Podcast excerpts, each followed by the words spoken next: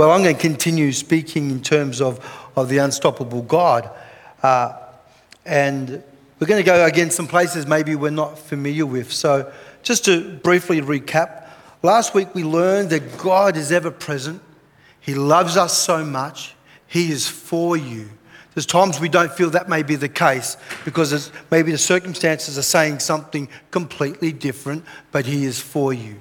We learn how God is a, a God who moves with us, that He's creative, He's living, and He's drawing us closer to Him, having no need, and yet He desires and invites us into fellowship. It's a beautiful invitation. Now, we learn this because the reason that we've got to understand is that God is a moving God. God's not a stagnant God, He's dynamic. We learn from Genesis that He's walking in the garden. He's moving in the garden. Adam and Eve, because of the moving of God, they hid. Also, because of what had to, just prior to that situation. We learn how God delivers uh, his people from Egypt, and he is with them in the moving of that. As a pillar of fire by night and a pillar of cloud by day. A demonstration that God saying, You're not going on your own. I'm not just going to open the gate and off you go, sort it out, work it out for yourselves. But He's saying, I'm going to be with you. God is a moving God. From the most challenging times coming out of Egypt and, into, and, and then into the promised land, one of the big moves of moving six, seven million people, uh, God wanted to be there. And the thing is, we've got to learn is that it's not about us you know, God being just, just with us, that we are choosing to be with God. That's what the move of God is about. And so I pray that in the next few moments that I may help you consider some thinking, biblical thinking, in terms of what God wants to do next. Now, as much as we talk in terms of saying that God is an unstoppable God, and He is, but there are things that limit God. And we're going to start to unpack that over the next course, over the next little while in this series, because there are things that that God can do, but He has given us the authority to do. And so it, it's really annoying, you know, when you give someone a job or someone gives you a job and the next minute it's done. It's like you didn't give me time to do it. You know, I mean, you gave it to me, but you didn't give it to me. And so that can happen. Sometimes we can do that in relationships with different people. Maybe that can be in the context of church or maybe you're a manager or a business overseeing people. It's, it's really easy in leadership, in church leadership. That can happen a lot of times. And I've seen how that can cause some tension because you gave it to me, but now you did it. And so why are you giving to me? Give me, you know, give me things and not allowing me to do them. So we're going to unpack that a little bit as well. So we talked about the new wine. So today I want to speak in terms of being pastor, as leader, and also as friend. So I pray this morning that your hearts, are open and uh, ready to receive. I do believe that the answer to the challenges that churches are facing, even right now, but I think for hundreds of years, is because there is a call for transformation of the wineskin of leadership.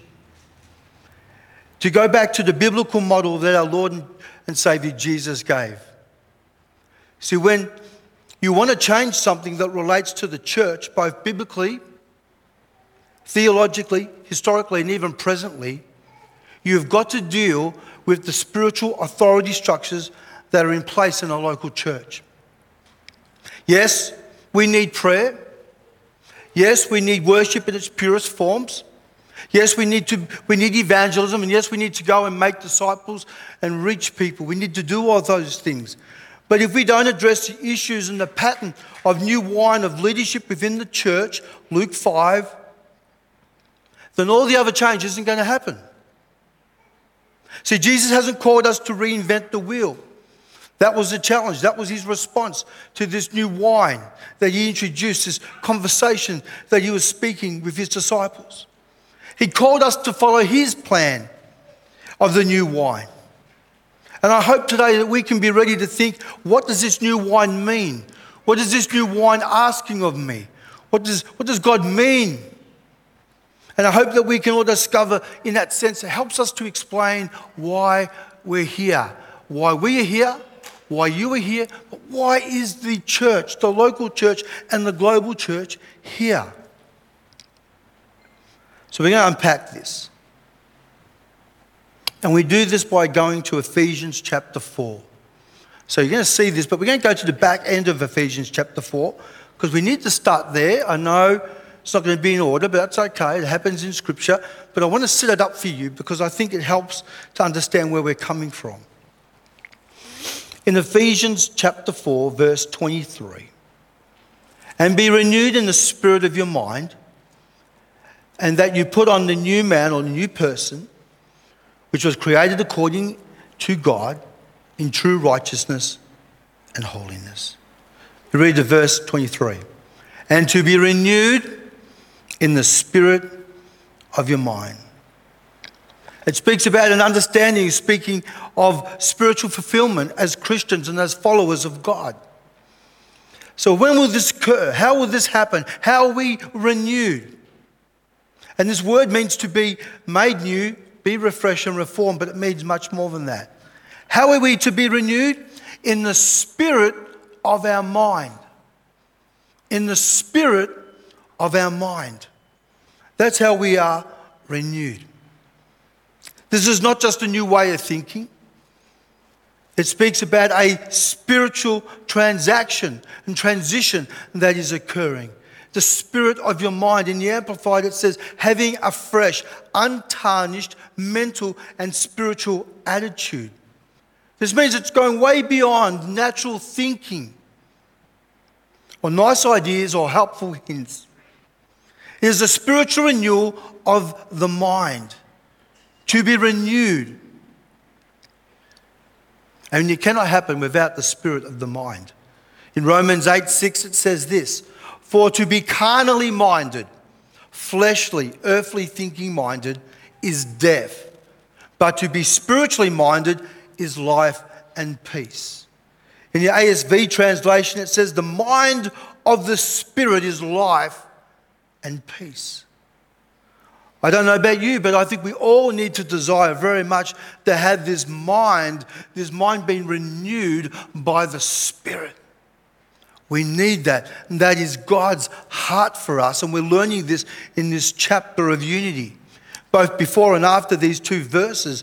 The whole chapter 4 is speaking of unity, and though there's differences and there's diversity, and we're all coming from different places and different spaces, that somehow there can be a unity in that place. It is a spirit led renewal of the mind. It's a mind that is controlled. We don't like that word. Most of you got here today because if you were driving, you had control of the steering wheel. And maybe we're still waiting for those who are driving here to uh, get control of that, maybe. So, so there's nothing wrong with this control, God's control. It means to be ruled and governed by the Holy Spirit. It means to allowing the Holy Spirit to infuse His divine thinking into our thinking. It is our yielding to allow transformation, a divine sense of presence, occupied thinking within the inner man. How else can we know God? How else can we sense, get to experience God without a mind that is being transformed and renewed? How can we know this God in a personal, deep way? So it is a spiritual state of being. It is true that every battle, friends, you know this, is won or lost here. Romans 12, verse 2, it says, Do not conform to the pattern of the world, but what do we do? We have to be transformed by the renewing of our mind. Renewing of our mind. With the spirit of the mind, the spirit of the Lord working in this place and in our hearts, in our minds. See, the church does not need more leaders who are fleshy thinkers or non spiritual thinkers. It needs people of the highest spiritual caliber. People who will walk, people who have surrendered minds and hearts and are open and want to be led by the Holy Spirit. I think we all should want that. I know I want that. So we're not meant to be worldly thinkers as Christians. Though that can happen at times and we can all experience that, but how we, we are to be renewed spiritual thinkers. And there's a big difference. And I love how we, we've gone to the end part to get that understanding. And I would encourage you to read Ephesians 4 to really unpack this. Just read it slowly over the week, a few verses each day, just to get un- this unpacking that's happening. See, if we do not yield to the Holy Spirit, if we do not will to change and to yield and understand there's a change that needs to happen in our thinking, then, my friends, I can promise you nothing will change. Nothing will change with us, and nothing will change here. See, friends, I want to remind you, you're going to hear me say this a few times today. We serve an all conquering King, a generous Lord, and an unstoppable Savior. See, God has not called the church to operate under the old covenant and the old pattern. Anybody here? There are churches today that exist that live and operate and pride themselves of operating and thinking and flowing under the old covenant. Why would you do that? Why would you do that when the new is here? It's a new and improved version. It's wonderful and it's given and ushered in through our Lord and Savior Jesus. So he's not called us to operate under old covenants and old patterns, to be limited and hindered with unclear mission. No, he has instituted a new covenant with himself, through him. It's a new pattern, it is the new wine the new wine of thinking, the new wine of being all that God has called the church to be. And we're part of that. And that's a beautiful invitation. And not only is there new thinking, but there's a new sense of authority, power, and dominion. And some people don't accept this. They don't understand it. But Jesus said He's given us all power to trample over scorpions and serpents. In Luke uh, 10 19, it says, Behold, I've given unto you power, authority, mastery, capacity, and force to tread on serpents and scorpions and over the power of the enemy. Actually, all over, all the power of the enemy. And nothing shall by no means hurt you. I hope you believe that. It's a promise I definitely hold to. And so, currently, for many churches, there is the need to embrace it and accept its calling. We need to accept the full ministry mandate and stature of the fullness of Christ. We need to look at the new wine of leadership and the model that Jesus has instituted. And to do that, now we're going back to Ephesians a little bit earlier to verse 11. So Christ himself gave apostles, the prophets, the evangelists, and the pastors and teachers what for? To equip the people for works of service so that the body of Christ may be built up. Verse 13, until we all reach unity of faith in the Son, in the knowledge of the Son of God, and become mature, attaining to the whole measure of the fullness of Christ. Now, why? Why is that important? Well, we read why. Then you or we will no longer be infants, tossed about back and forward by the waves, and blown here and there by every wind of teaching, or by the cunning or craftiness of people into the deceitful, deceitful scheming. See, remember we just talked about the being renewed in the spirit of your mind. You have to read this bit, but we have to read this. So Paul is making great sense here, and it's making uh, great divine sense to understand what's happening. Instead, speaking the truth in love, we will grow together in Christ, okay, to become in every respect the mature body of Him who is the head. That is the Christ. Now, we're going to look about the, the gifts that Jesus has given, but He's given gifts of the what? Apostle, the prophet, the evangelist, the pastor, the teacher. Paul didn't give them. James didn't give them. Moses didn't give them. Daniel didn't. Matthew, Mark, Luke, John, they didn't. Jesus gave them. And sometimes we can focus on so many other things that people give, but what did Jesus do? Because I want to know what Jesus is giving. I want to know what Jesus is offering. I want that first. To line up and, and you can go get a signature of some people, but I want to go get the signature of someone I, I really admire who's really cold face in this. Friends, we serve an all conquering King, a generous Lord, and an unstoppable Savior. So, if you're ever wondering what is the church to become, what is to look like and function like, you need to not look any further. It is spelled out here. It's, just, it's in black and white. It is in the Bible. If we believe the book of Ephesians is part of the, the totality of, of Scripture that we have, then we need to pay attention to Ephesians. We need to understand that we can learn a lot from this particular chapter when we understand what does governance look like? What should the church look like? How should it act? What does it, what does it mean to be in all this space? So Christ gave. Why? Christ gave apostles, prophets, evangelists, uh, pastors, and teachers, verse 12, for, to equip. It means perfecting. We'll look at that a little bit. For his people, his people. Not the pastor's people, his people. For works of service, so that the body of Christ may be built up. This word perfect or equip means and speaks of, and there's other different places it speaks of this, is derived from the root word which means to mend. What is broken? It's like resetting bones, getting that plaster on. This is what it means. Or to even make complete what is unfinished. The Greek implies correcting all that is deficient. So we are to be equipped. Equipped. This is Jesus' idea. It's his plan. It's his model. It's not Paul's.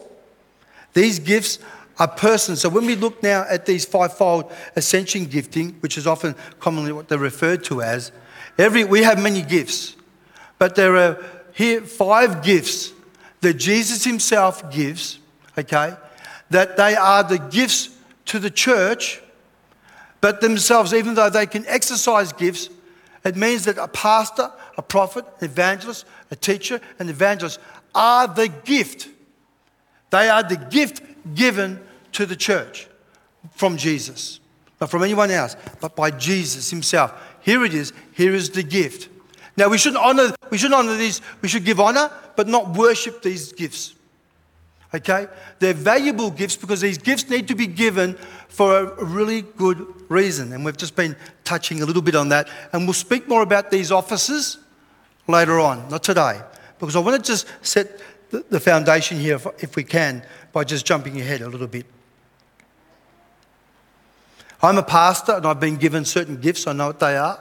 Sometimes those gifts ebb and flow a little bit uh, according to where you are and what God wants to do in and through you. So I, there are things that I, I can do that you cannot do. But you have gifts as well. And there's things that you can do that I cannot do. And I love how that picture reminds us that we need each other. We need each other. It's so important. In this day and age, there are so many things going on around our world. We need each other.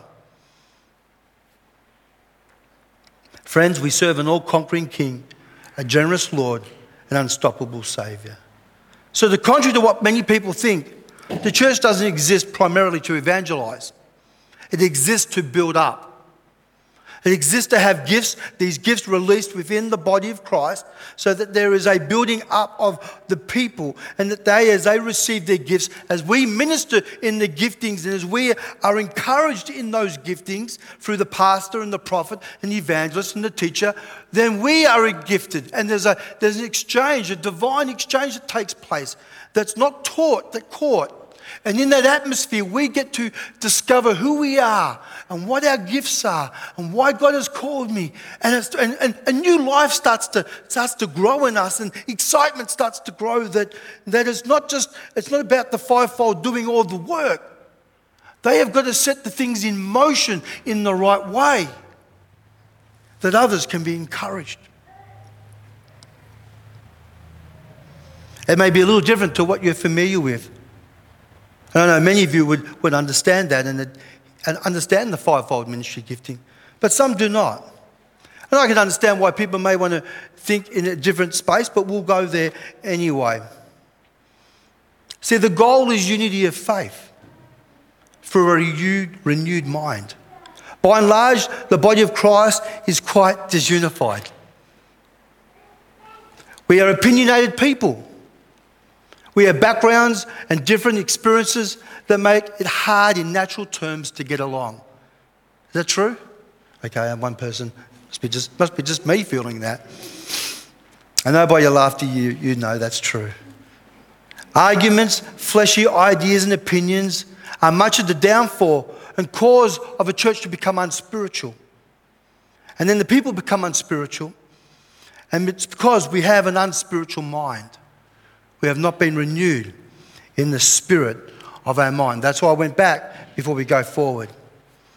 So I'm not concerned about how uneasy that might sound, but you and I will not mature on your, on your own and on my own. I need you to help me mature, and you need me to help you mature. That's the relationship, that's the biblical relationship that we each have. We're not to live on an island or alone. There's a movie called Me, Myself, and Irene that talks about a multiple personality disorder of a policeman, but anyway, we'll move along. But what is interesting here is this. There was a movie, a uh, series, sorry, just I think it's this year, called Alone. And 12 people were selected. I think it was 12 or 10 were selected. You watched it all, didn't you, Gabe? I didn't. I watched parts of it. And all these people were selected with different skills, some of them survivalists, naturalists, all sorts of different skills. And they had to go out and had whoever survives the longest wins. And I think it won 250,000 or something. It was like a lot of money. I think it was SBS who did this, and it was filmed in Tasmania. So a lot of people really watch it. We know expats coming over and they're watching it and talking to them about it. It was really interesting. But what broke them, do you think? What broke these individuals?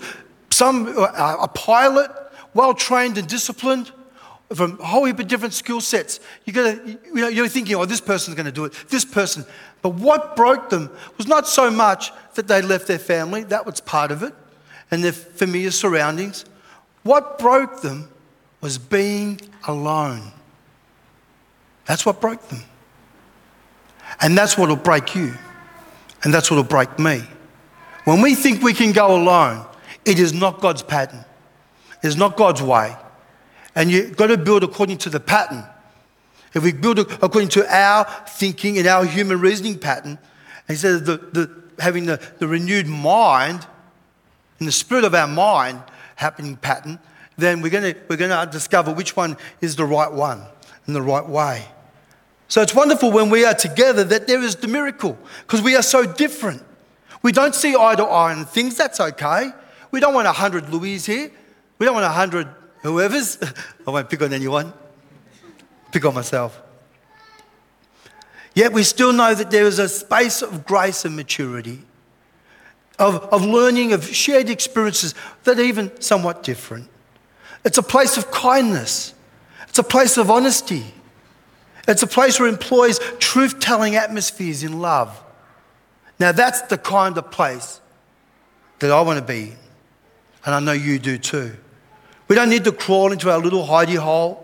We don't need to bury our heads in the sand. We can choose to grow and not be alone, but be together. And that's a wonderful model that we learn in Ephesians chapter 4. How can there be unity if you're just alone by yourself? Unless you're fighting with yourself. Maybe some do. So our goal is to remember what is to goal is the goal is spiritual maturity until we attain all attain all attain the unity of faith in the knowledge of the Son of God to mature personhood to the measure of the stature of the fullness of Christ. It's, it's, this is amazing. This is a beautiful passage of Scripture when we've never been clear, and churches of old have never really been clear. And let's not follow the way of man. Let's listen and follow the way of God. I think God's way is going to be, it's going to win. It's going to work out at the, in the very end, for sure. Even if we don't fully understand it, at least we've got to trust God is a loving God. We're just saying He is a good, good Father. Surely He's going to look after us. Beautiful. As we read in verse, I think 14, we're not going to repeat it. Otherwise, we become near, mere infants. We're not growing up. When something happens, we, we, we get smashed. See, the measure of the full stature of Christ speaks of our means to grow and be complete in our developmental fulfillment of God's plan for us as a local people, as a local assembly, as a local gathering. And this is done by the knowledge of the Son of God increasing in us and through us. Through what? A renewed mind. Spirit of your mind. Allowing the Holy Spirit to have control and to, and, and to listen to his thoughts and his heart and his impressions and his promptings and to say, Oh, Holy Spirit, I want, I want what you want, not what Louis wants. What I want is way down there. But what you say and what you bring life to in, in me, I want that. I want that. I want that. That's, that's my pursuit for the rest of my life. While I'm on earth, there's my pursuit to know, to hear. That's why we have the, this session today about learning how to articulate, learning how to discern. Learning. If we don't know how to hear God, then what are we doing? And who are we listening to? I'm just saying. Because we're going to listen to the flesh. And I tell you, that flesh, that's got problems, friends. You want to listen to the flesh just for half an hour a day, and you're, in, you're going to be in a heap of pain. It's not healthy, has, doesn't produce anything. You can read that in Ephesians chapter 4. See, friends, we sometimes have an inferior picture of who Jesus is. And then that presents to the world an inferior gospel. But the gospel isn't inferior unless it is first inferior in our hearts. We contend for the supernatural power of the gospel, Paul said. I'm not ashamed of the gospel in Romans 1:16, for it is the power of God unto salvation for everyone who believes. We either believe it or we don't. We said this before in John 14 whoever believes in me will also do the works of which uh, I did. Jesus said, You will go out and you will heal the sick, raise the dead, cast out demons, proclaim the kingdom or gospel message, minister to the poor and marginalized, promote justice for those who are oppressed by the systems of the day. He said, Even greater works than these you will do because I am going to the Father. I know this may be a little heavy this morning. But these are the challenges. The questions we're going to ask the wider body of Christ is this Where are the greater works? Jesus said, These are the works, these are the greater works. Where is the demonstrations of the Spirit and of power and of love? See, what a lot of people do in the absence of something is we create weird theologies and doctrines like cessationalism, which said that all the fivefold ministry gifts and all the gifts of the Spirit and all the signs and wonders and miracles died out in the first century. We explain them away because it fits well with our mind. But what if that's an unrenewed mind? What if we are not reading this and reading the scriptures with a mind that says, and yielded to the Holy Spirit? I just wonder you know what it's like? You can read something and you can just read a verse, and then later on you can read it again and you go, light bulb, wow. I did that this week, thinking about some of the things that are going on in the world, and I'm reading and I'm reading, and then I look at Ephesians uh, chapter 6, and the one word hit me. And God just spoke to me for our struggle. Now, we think about our struggles not against flesh and blood, and we talk about spiritual power. I just stopped and thought, you know what? Life is a struggle for our struggle. Forget about the other bit. For the moment, and I felt like the Holy Spirit just said to me, you know, there, there are times where there will be a struggle. And I just received it and I said, thank you. It's a great way knowing that it's not against flesh and blood, but against principalities and just reminding ourselves of that. See, we're not called to be professional explainers of why something doesn't exist or shouldn't exist. I don't want to spend my life trying to convince something to people who don't want to believe. I don't want to do that. I don't think that's my call. It's not my gift. I know that. I, I, I want to be in a space where we all are learning together what is it God is saying to us. That's what I want. That's what I desire. See, here's, here's a thought. If you pray, Here's the thought if you pray for the sick with faith, then I feel sorry for you. Why? I'm being cheeky here. Because then you are a believer in miracles and healings. If you pray and you have faith and you come across a prayer need and you're praying for that and you just, just speaking it out, I don't, I don't know what that will do. But when you mix it with faith and you mix it with, and you combine it with faith, and then you're praying and you're praying on behalf, you're praying to God on behalf of someone in that sense of interceding, friends, you believe in miracles.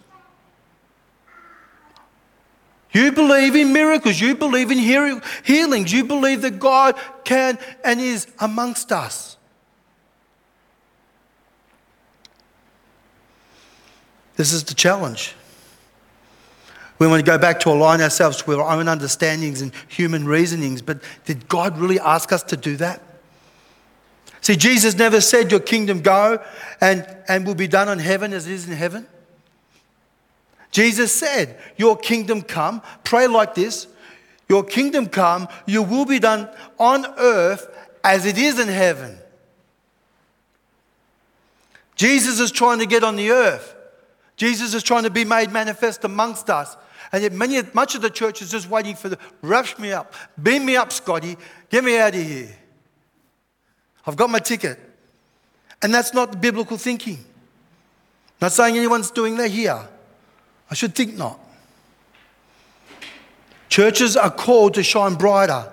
There should be more glory of, of God's presence, more glow and afterglow of God being amongst us. There should be power. Not human power, but divine essence and presence. We should be believing that as we do this, that the world will see as it becomes darker that the kingdom and the local church is shining brighter because there is something, and it shines brighter not because we're together, but we're together in Christ. That makes us shine. As a light you can't put out. And the kingdom of God will shine brighter. It'll influence the systems and structures and even spiritual authorities of this world for the glory of Jesus until he returns. Jesus said to wait and occupy. It means to actually travail, intercede, occupy. It doesn't, it's not to look for an escape route. And get out, I want to get out of this world. I want, to, I want to go. No, he says, occupy, wait, do, let's work this thing together. Jesus is the leader, He is the chief shepherd, He is the head of the church, and He will make and do things that we simply cannot do. And when we see it, and when we talk about it, others will hear, and others will be inquired to hear. And that's why so many were following Jesus. Because he spoke with authority.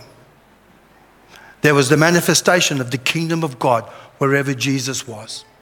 Yes, some did follow because they wanted to see he was healed. Maybe they need the healing. But there was just the pureness of love, as Gabe even mentioned with that man on the cross. Friends, this is a series of the unstoppable God, the reshaping of things to come. Jesus is the leader. He is the chief shepherd. He is the head of the church. As I said, and he will make us into something simply we cannot make into ourselves. He is the leader. And as he appoints ministries and ministers and people. So we're going to talk about these gifts on the weeks to come of why it's so important because it's not about the people, it's about what happens. It's the consequences that happens. Because all of you should know your gifting and calling. You should know why you are, are breathing, why you are here. It doesn't matter how old you are. God has fresh things to say to you and reveal to you, and words you can, you can impart into others. We need to understand that. I'm going to close with this. Paul said, Imitate me as I imitate Christ. The leadership gifting and gifts of the fivefold ministry are to ensure God's people are released and employed as gifted spiritual individuals and collectively together that every church, where every person and every believer is, which should help to bring life and release of those in fellowship for their highest calling. And that sets the example of what we've been speaking about in terms of maturity and the new wine of leadership. So here's a few thoughts as I close. For that to happen, we need renewal. We need the spirit of our minds renewed. Every person, without exception, that is you and that is me. We need to allow ourselves to be equipped We need not be frightened of what God has and what He has put in the scriptures. We should not be scared and, and say, well I, well, I don't really know. Maybe there was somebody who had a different feel or a different sense or a different reading or a different interpretation. But you can't, you, you can't really mess with Ephesians 4 too much before it gets noticed. We need to allow ourselves to be equipped. We need to ask for more of God, for more deployment, more space and freedom, for God to lead us and to be open to the Holy Spirit. We need revelation in our hearts of what Christ has given and seeks to do in and through us. We need to be people who are equipped and mobilized for ministry. Not to come and just listen to the pastor or, or others maybe speak, but a church that is empowered because of the ministry gifting, of the fivefold ascension gifting, is released in the church. And it releases you and upon you something because there's a God ordained authority and commission, and something happens. Now, I can't tell you exactly what that is, but I, I have read. You keep reading. We need the unity of the faith. We need to see greater works than these. We need to minister in the measure of the stature of the fullness of Christ. We need His presence. We need the presence of an unstoppable God. And I believe this is part of the answer. So, friends, remember this we serve, you serve an all conquering King, a generous Lord, and an unstoppable Savior. But you and I have to make a choice. Somewhere down the road, somewhere here, somewhere now, some moment, we all have to make a choice. Do I believe the Word of God? Do I believe this bit but not that bit? Do I interpret this bit but oh, that's too hard. I don't know what to do with that. I'll leave that for somebody else or some other group. No. Ask God, read the scripture for you. Do we believe Jesus? I think we do. Do we accept that this is his last will and testament? I certainly do. Do I or do you trust Jesus with your life? I do. Hope you do. And I know many of you do. Do you accept his way is greater than your way and my way? Absolutely. This is not a Louis way. Do you find completeness in Christ or in your own strengths and abilities? You have to decide and you have to choose do I want to be renewed? And if so, it means you have to be renewed in the spirit of your mind. Will you please close your eyes and bow your head? Father, today this is a, a challenging word. We live in a time where the world needs to see the light and it shines brighter. And you see not only just the love and the kindness and the grace and the hospitality and the mercy and all those things that we wonderfully do here. But Lord, we also need to see a, a, that activeness of your presence, that abidingness of your presence, that, that is not manufactured, not ranted and raved about and chanted. It's, it's you just coming and being God amongst us and moving amongst us. So, Father, I pray. Lord, help us in this, this season and, and in the seasons to come. That we would be, Father, of the new wine. Father, that needs new wineskins to hold the new wine. The new wine of governance, the new wine of leadership, the new wine of the ascension gifting, the new wine of signs and wonders and miracles, the new wine of the kingdom that has come rather than the kingdom that was or is going. Help us, Jesus. We need you. I don't know all the answers. I don't know how to walk in this space and how this will look, but I ask that we would be humble enough and willing enough and open enough to say, God, Lead us and guide us together. It may be a little rough, it may be a little uh, uncertain, it may be a little uncomfortable, but Lord, help us in this space. Help us to be the church you have called us to be. And then we know. And then we will declare. Not even us, but others in the world will, will do that. The community will go, wow, they serve an unstoppable God. And to all your glory, we say and pray, Amen.